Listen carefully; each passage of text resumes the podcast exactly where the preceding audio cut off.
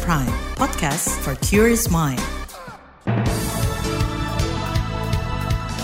Selamat pagi saudara, senang sekali kami bisa menjumpai Anda kembali melalui program Buletin Pagi untuk edisi Rabu 19 April 2023. Saya Agus Lukman, sejumlah informasi pilihan telah kami siapkan, di antaranya kenaikan harga beras dinilai sudah tidak wajar. Polri memperlakukan rekayasa lalu lintas di jalur mudik seperti one way dan kontraflow. Panglima TNI tetapkan operasi siaga tempur di Papua.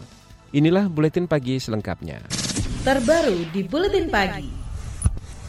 Saudara, empat hari menjelang Lebaran, harga beras masih mengalami kenaikan dan belum stabil. Kenaikan sudah terjadi sejak akhir pekan lalu. Berdasarkan data di Pusat Informasi Harga Pangan Strategis Nasional pada Selasa kemarin, harga beras kualitas super mencapai lebih dari Rp14.000 per kilogram, sedangkan harga beras kualitas premium mencapai lebih dari Rp15.000 per kilogram. Ikatan Pedagang Pasar Indonesia IKAPI menilai kenaikan beras pada batas yang tidak wajar karena sekarang sedang memasuki masa panen raya.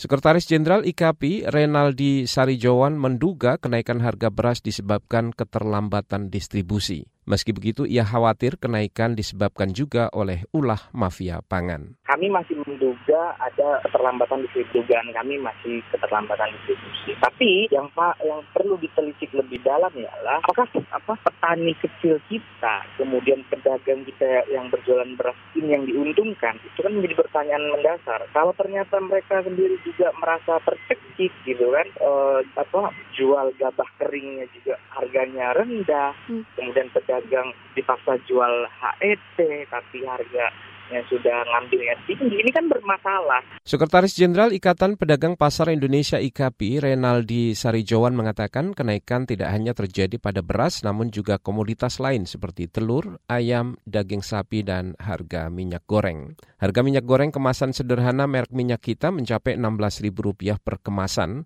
sedangkan gula naik menjadi sekitar Rp14.500 per kilo. Badan Pangan Nasional mengakui harga beras masih belum stabil, sedangkan harga sejumlah komoditas pangan lainnya sudah stabil. Kepala Badan Pangan Nasional Bapanas Arief Prasetyo Adi mengatakan stok pangan nasional dalam kondisi aman. Hanya saja fluktuasi harga masih terjadi di komoditas beras. Kemudian fluktuasi harga pangan nasional harian di tingkat produsen dan konsumen, kalau kita lihat memang hampir semua stabil. Sehingga konsentrasi kita sebenarnya perlu ada di beras dan nanti uh, untuk khusus untuk beras kita harus percepat mengenai bantuan pangan pemerintahnya. Kepala Badan Pangan Nasional Arief Prasetyo Adi mengatakan penyerapan cadangan beras pemerintah oleh Perum Bulog perlu dibantu oleh pemerintah daerah sehingga penyerapan beras di tingkat petani bisa maksimal. Sementara itu Perum Bulog menyebutkan penyerapan gabah petani oleh Bulog menghadapi tantangan yaitu harga gabah dan beras di pasar yang tinggi. Kepala Divisi Pengadaan Pangan lain Perum Bulog Yayat Hidayat Fatahillah mengatakan, selain itu pengadaan cadangan beras pemerintah juga terkendala musim panen raya yang bersamaan dengan musim hujan sehingga membuat kualitas gabah kurang baik. Memang kendalanya harga gabah beras eh, di sebagian tempat masih di atas HPP, kemudian puncak panen raya bersamaan dengan musim hujan sehingga kualitasnya relatif bisa menyebabkan kualitas yang rendah, kemudian sistem ijon tebasan ya, sehingga bulik, uh, bulog kesulitan untuk membeli langsung ke petani karena sudah diberikan uang muka oleh swasta. Jadi beberapa hal yang menjadi kendala bagi Bulog memastikan akan terus melakukan optimalisasi penyerapan gabah dan beras dalam negeri di berbagai sentra panen dan produksi. Saudara kenaikan harga beras juga menjadi perhatian Presiden Joko Widodo saat memantau sejumlah pasar tradisional di daerah sejak beberapa hari lalu. Sementara itu, saudara, pemerintah melalui Badan Urusan Logistik Bulog diminta segera melakukan operasi pasar beras secara besar-besaran untuk menstabilkan harga beras di pasaran. Pengamat ekonomi dari Indef, Tauhid Ahmad mengatakan, kenaikan harga beras saat ini selain disebabkan faktor lebaran, juga diduga disebabkan pedagang yang masih menahan stok sehingga harga beras naik. Karena kalau kita lihat efektivitasnya itu tergantung berapa jumlah beras yang dioperasion yang dioperasi pakarkan.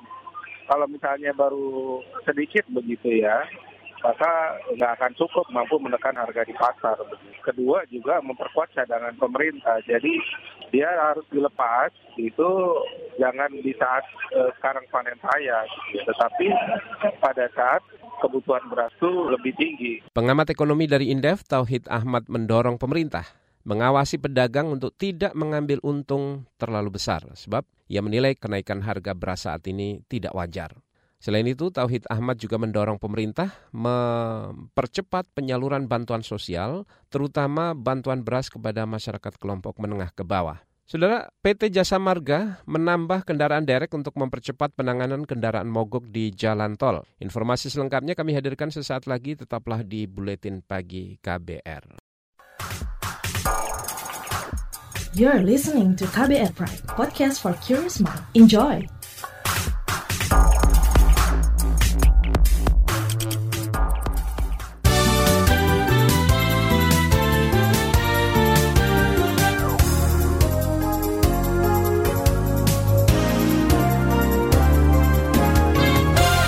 Saudara, jumlah kendaraan mudik lebaran yang keluar dari kawasan Jakarta dan sekitarnya terus meningkat dalam beberapa hari terakhir. Jumlahnya mencapai lebih dari 300 ribu kendaraan per hari. Kapolri Listio Sigit Prabowo mengatakan untuk mengantisipasi kemacetan arus mudik maka diberlakukan rekayasa lalu lintas.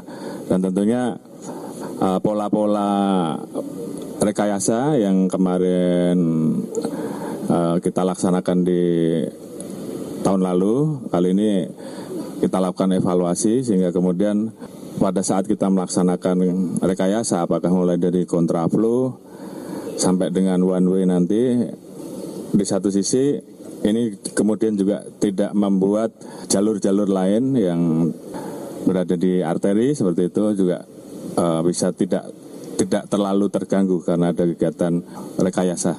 Itu tadi Kapolri Listio Sigit Prabowo. Saudara, rekayasa lalu lintas yang diberlakukan di antaranya adalah sistem satu arah atau one way dan sistem lawan arah atau kontraflow yang diterapkan sejak jam 2 siang kemarin hingga jam 12 malam tadi. Sistem ini diberlakukan mulai dari kilometer 72 Cikampek hingga kilometer 414 di gerbang tol Kalikangkung Semarang. Rekayasa lalu lintas dengan sistem ganjil genap plat nomor kendaraan juga diberlakukan serentak mulai dari kilometer 47 Karawang Barat sampai kilometer 414 gerbang tol Kalikangkung. PT Jasa Marga selaku pengelola jalan tol juga melakukan berbagai upaya untuk meningkatkan kenyamanan mudik dan mengurangi kemacetan. Juru bicara PT Jasa Marga, Licia Oktaviana, mengatakan di antaranya adalah mengatur waktu istirahat bagi para pemudik di rest area. Dan tidak hanya itu juga di rest area seperti kita ketahui juga menjadi tempat tujuan favorit untuk para pengguna jalan tol untuk beristirahat atau melaksanakan ibadah. Mm-hmm. Uh, juga sudah kita antisipasi dengan misalkan adanya perubahan flow arus keluar masuk kendaraan. Uh, jadi dimohon kepada seluruh pengguna jalan tol yang akan eh, mengunjungi rest area untuk bisa mematuhi rambu yang ada, petugas yang ada di lapangan dan juga sudah kita tambahkan uh, toilet-toiletnya di sana yang portable mm-hmm. untuk bisa juga mempercepat uh, pengguna pengjalan tol melakukan ibadah atau uh, di toiletnya. Juru bicara PT Jasa Marga Lisya Oktaviana menambahkan, selain itu PT Jasa Marga juga menambah 30-an kendaraan derek sehingga total mencapai 160-an unit kendaraan derek. Kendaraan derek ini untuk mempercepat penanganan kendaraan yang mengalami gangguan di jalan tol. Selain itu, PT Jasa Marga juga akan mempercepat transaksi pembayaran di pintu-pintu tol. Kita ke informasi ekonomi, Saudara Bank Indonesia memutuskan untuk mempertahankan suku bunga acuan atau BI 7-day reverse repo rate sebesar 5,75 persen. Gubernur Bank Indonesia Peri Warjio mengatakan BI juga mempertahankan suku bunga deposit facility atau sebesar 5,00 persen dan suku bunga lending facility tetap sebesar 6,50 persen. Ia meyakini bahwa dengan menahan suku bunga acuan, maka inflasi bakal tetap terkendali. Keputusan ini konsisten dengan stand kebijakan moneter yang preemptif dan forward-looking untuk memastikan terus berlanjutnya penurunan ekspektasi inflasi dan inflasi ke depan. Bank Indonesia meyakini bahwa BI 7D reverse repo rate sebesar 5,75 persen tersebut memadai untuk mengarahkan inflasi inti tetap terkendali dalam kisaran 3 plus minus 1 persen di sisa tahun 2023 dan inflasi indeks harga konsumen akan kembali ke dalam sasaran 3 plus minus 1 persen lebih awal dari perakiraan sebelumnya. Gubernur Bank Indonesia Peri Warjio mengatakan kebijakan stabilisasi nilai tukar rupiah juga terus diperkuat guna mengendalikan inflasi barang impor. Selain itu juga untuk memitigasi dampak kerambatan ketidakpastian pasar keuangan global terhadap nilai tukar rupiah. Kemarin saudara indeks harga saham gabungan IHSG ditutup menguat 34 poin atau 0,5 persen ke level 6.821. Sedangkan sementara itu di hari terakhir perdagangan sebelum cuti lebaran, rupiah di pasar spot ditutup di level 14.843 rupiah per satu dolar Amerika atau melemah 0,33 persen dari sehari sebelumnya. Kita ke informasi mancanegara. Pemerintah Tiongkok menyatakan siap menjadi juru penengah konflik antara Palestina dan Israel. Kesiapan itu disampaikan Menteri Luar Negeri Tiongkok Xin Gang saat menghubungi Menteri Luar Negeri Palestina Riyad Malki dan Menteri Luar Negeri Israel Eli Cohen. Situasi antara Israel dan Palestina tengah memanas diwarnai aksi penembakan yang terus terjadi dan penangkapan terhadap warga Palestina. Dikutip dari antara, pemerintah Tiongkok menyatakan prihatin dengan situasi terkini antara kedua negara Tiongkok meminta para pihak menahan diri dan dari tindakan agresif dan provokatif. Sebelumnya Tiongkok berhasil memfasilitasi pembicaraan damai antara Arab Saudi dan Iran serta antara Arab Saudi dan Suriah. Kita ke informasi olahraga. Penyelenggara balap mobil listrik Formula E bakal menjual tiket seri balapan di sirkuit Ancol Jakarta mulai 20 April besok. Balapan Formula E akan digelar 3 hingga 4 Juni mendatang. Berbeda dari balapan sebelumnya, seri Formula E di Ancol tahun ini akan langsung menggelar dua seri lomba yaitu seri ke-10 dan seri ke-11. Penyelenggara Formula E Jakarta 2023 menyebut rentang harga tiket antara Rp750.000 termurah hingga 12 juta rupiah untuk tiket termahal untuk satu seri balapan. Penyelenggara menargetkan bisa menjual 20 ribu tiket atau seperti pada seri balapan sebelumnya. Di bagian berikutnya, saudara kami hadirkan laporan khas KBR mengenai fenomena pungutan liar berkedok permintaan THR. Tetaplah di Buletin Pagi KBR. You're listening to KBR Pride, podcast for curious mind. Enjoy!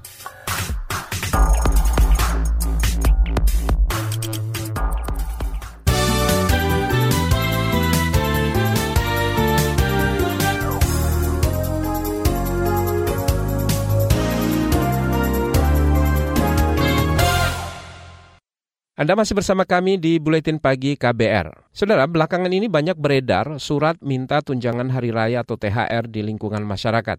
Surat ini diduga dilakukan pihak-pihak nakal yang mencoba meraup keuntungan atau melakukan pungutan liar dengan dalih THR. Ini menjadi polemik yang meresahkan masyarakat. Bagaimana solusinya? Berikut laporan khas KBR disusun jurnalis Safira Aurelia. Menjelang lebaran tiba, banyak bermunculan fenomena surat edaran meminta tunjangan hari raya atau THR. Surat minta THR ini bisa datang dari ketua RT hingga ormas. Di Tasikmalaya, Jawa Barat bahkan ada surat minta THR yang dikeluarkan Badan Narkotika Nasional atau BNN, lembaga resmi yang ditujukan ke pengusaha. Surat BNN ini kini berbuntut panjang. Surat-surat permintaan dana itu kerap beralasan THR akan diberikan kepada mereka yang membutuhkan sebagai bentuk bonus lebaran, baik bantuan uang tunai maupun sembako. Beberapa surat bahkan memasang tarif pungutan THR berbeda-beda. Misalnya, industri rumahan dikenai tarif THR 300 ribu, warung kelontong 150 ribu, rumah kontrakan 200 ribu, dan rumah tinggal sebesar 60 ribu rupiah. Salah satu warga Kelurahan Kapuk, Kecamatan Cengkareng, Jakarta Barat, Tasmo resah karena menjadi korban pungli dengan modus THR. Dia menyebut pungli itu berpengaruh kepada omset usahanya. Ditarikin 150 THR ya dari RT 9, RT 16 ini. Ya itu nggak tahu tuh peraturannya gimana aku nggak tahu. Yang penting aku bayar aja. Ya pedagang begini ditarikin 150 ya omset kurang sih. Sekjen Induk Koperasi Pedagang Pasar atau Inkopas Ngadiran juga menuturkan adanya perbandingan pungutan THR pungli di tahun 2023 ini dari tahun sebelumnya. Dia menyebut penarikan THR tahun ini sangat tajam dan bersifat memaksa. Ya, itu memang uh, kita mau mengatakan tidak, kenyataannya ada. Dan ini memang tidak seperti tahun-tahun sebelumnya. Kalau tahun-tahun sebelumnya itu walaupun ada mungkin kan nggak terlalu tajam atau nggak terlalu maksa. Gitu. Belakangan ini ya kadang ada sampai datang dua kali, ada yang datang tiga kali kalau belum dapat kan gitu. Ngadiran menambahkan surat edaran yang diterima tersebut mengatasnamakan pengurus lingkungan atau organisasi masyarakat atau ormas sekitar. Dia menyebut kejadian ini kerap kali terjadi dan nominal yang diminta pun semakin besar. Sorotan tajam sebelumnya menyasar Lembaga Badan Narkotika Nasional BNN Kota Tasikmalaya, Jawa Barat. Ketua BNN Tasikmalaya Iwan Kurniawan Hashim mengirimkan surat meminta THR kepada perusahaan bus Perilakunya itu menuai kritik tajam dan menuding sebagai salah satu bentuk korupsi yang dilakukan oleh kepala BNN tersebut. Mendapati aksinya dikecam, Iwan Kurniawan Hashim pun mengakui itu adalah suatu kesalahan dan meminta permohonan maaf. Mungkin suatu kesalahan ya, kesalahan dari ini uh, dari kami, saya, pimpinan itu tidak boleh terjadi mengalami. Dan berpikir aja sih sebenarnya anggota tadinya kan gitu kan. Tapi itu udah saya tarik gitu, tidak jadi. Eh, dicabut. Tujuannya kan sebenarnya untuk memberikan tambahan aja untuk hmm. Anggota. Itu udah bentuk barang, begini bukan ini hmm. sembako atau apa dan hmm. gitu. Tapi mohon maaf ini memang salah, saya hmm. salah, saya tidak. Ini pesan saya gitu ya, mungkin itu ya untuk dimaklumi ya. Anggota Ombudsman RI Robert Naendi Jaweng meminta agar Inspektorat Kantor Pusat melakukan investigasi secara mendalam dia khawatir jika aksi pungli tidak ditindak tegas, maka masyarakat akan terus menjadi korban. Pengamat kebijakan publik Trubus Rahardiansyah juga mengomentari fenomena pungutan THR ini. Dia menuturkan jika aksi pungli ini dapat dipidana dengan menerapkan pasal 340 KUHP tentang pemerasan memang fenomena belakangan ini THR itu dipahami sebagai satu kewajiban bagi orang lain untuk memberikan kepada pihak yang lain dengan cara-cara yang menurut mereka itu halal. Dan itu sebenarnya dikategorinya adalah pemerasan dan itu karena sifat memaksanya itu maka sebenarnya memenuhi unsur 340 KUHP itu tentang pemerasan. Trubus Rahardiansyah meminta pemerintah dan penegak hukum untuk memberantas persoalan pungli THR ini yang kerap terjadi di setiap hari besar keagamaan. Demikian laporan khas KBR. Saya Fitri Anggreni. Informasi dari daerah akan kami hadirkan sesaat lagi tetaplah di Buletin Pagi KBR. You're listening to KBR Pride, podcast for curious mind. Enjoy!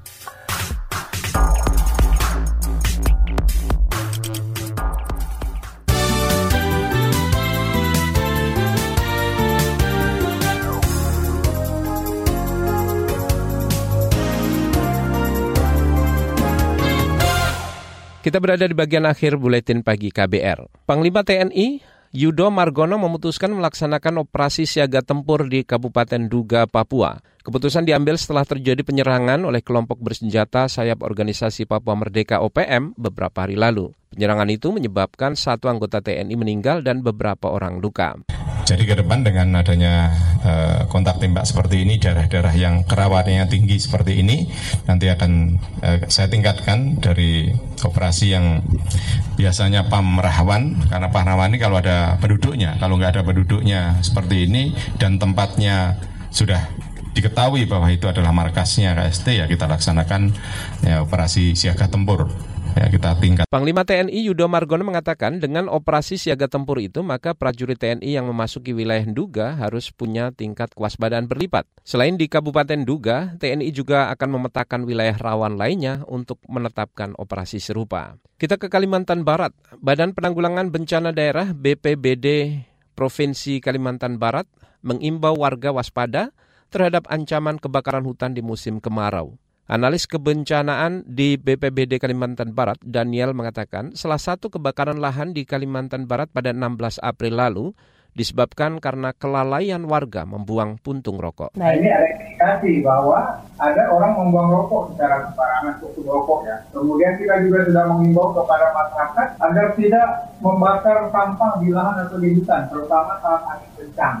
Karena ini akan beresiko menyebarkan kobaran api. Sebelumnya, Saudara Badan Nasional Penanggulangan Bencana melaporkan cuaca panas sepekan terakhir meningkatkan potensi kebakaran hutan serta persebaran titik panas atau hotspot di Kalimantan Barat. Setidaknya ada 70-an titik panas yang tersebar di beberapa lokasi, paling banyak di Kabupaten Mempawah, Kabupaten Sanggau, dan Kabupaten Sambas. Gubernur Kalimantan Barat Sutarmiji tahun ini telah menetapkan status siaga darurat kebakaran hutan dan lahan yang berlaku dari Februari hingga Oktober mendatang. Kita ke Jawa Tengah, Saudara pemerintah Provinsi Jawa Tengah menerima aduan lebih dari 150 perusahaan di wilayahnya yang membayar tunjangan hari raya atau THR lebaran secara bertahap atau dicicil.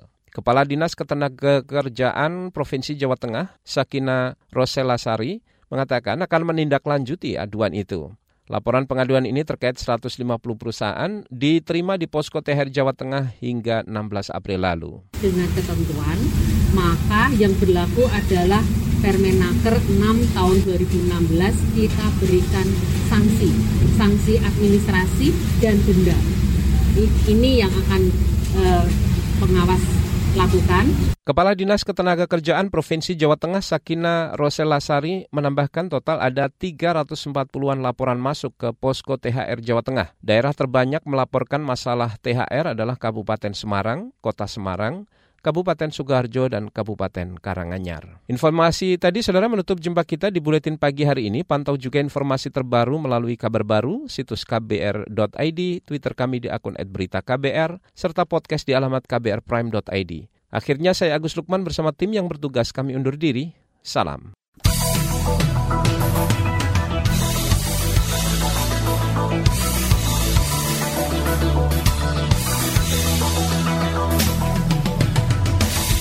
KBR Prime, cara asik mendengar berita. KBR Prime, podcast for curious mind.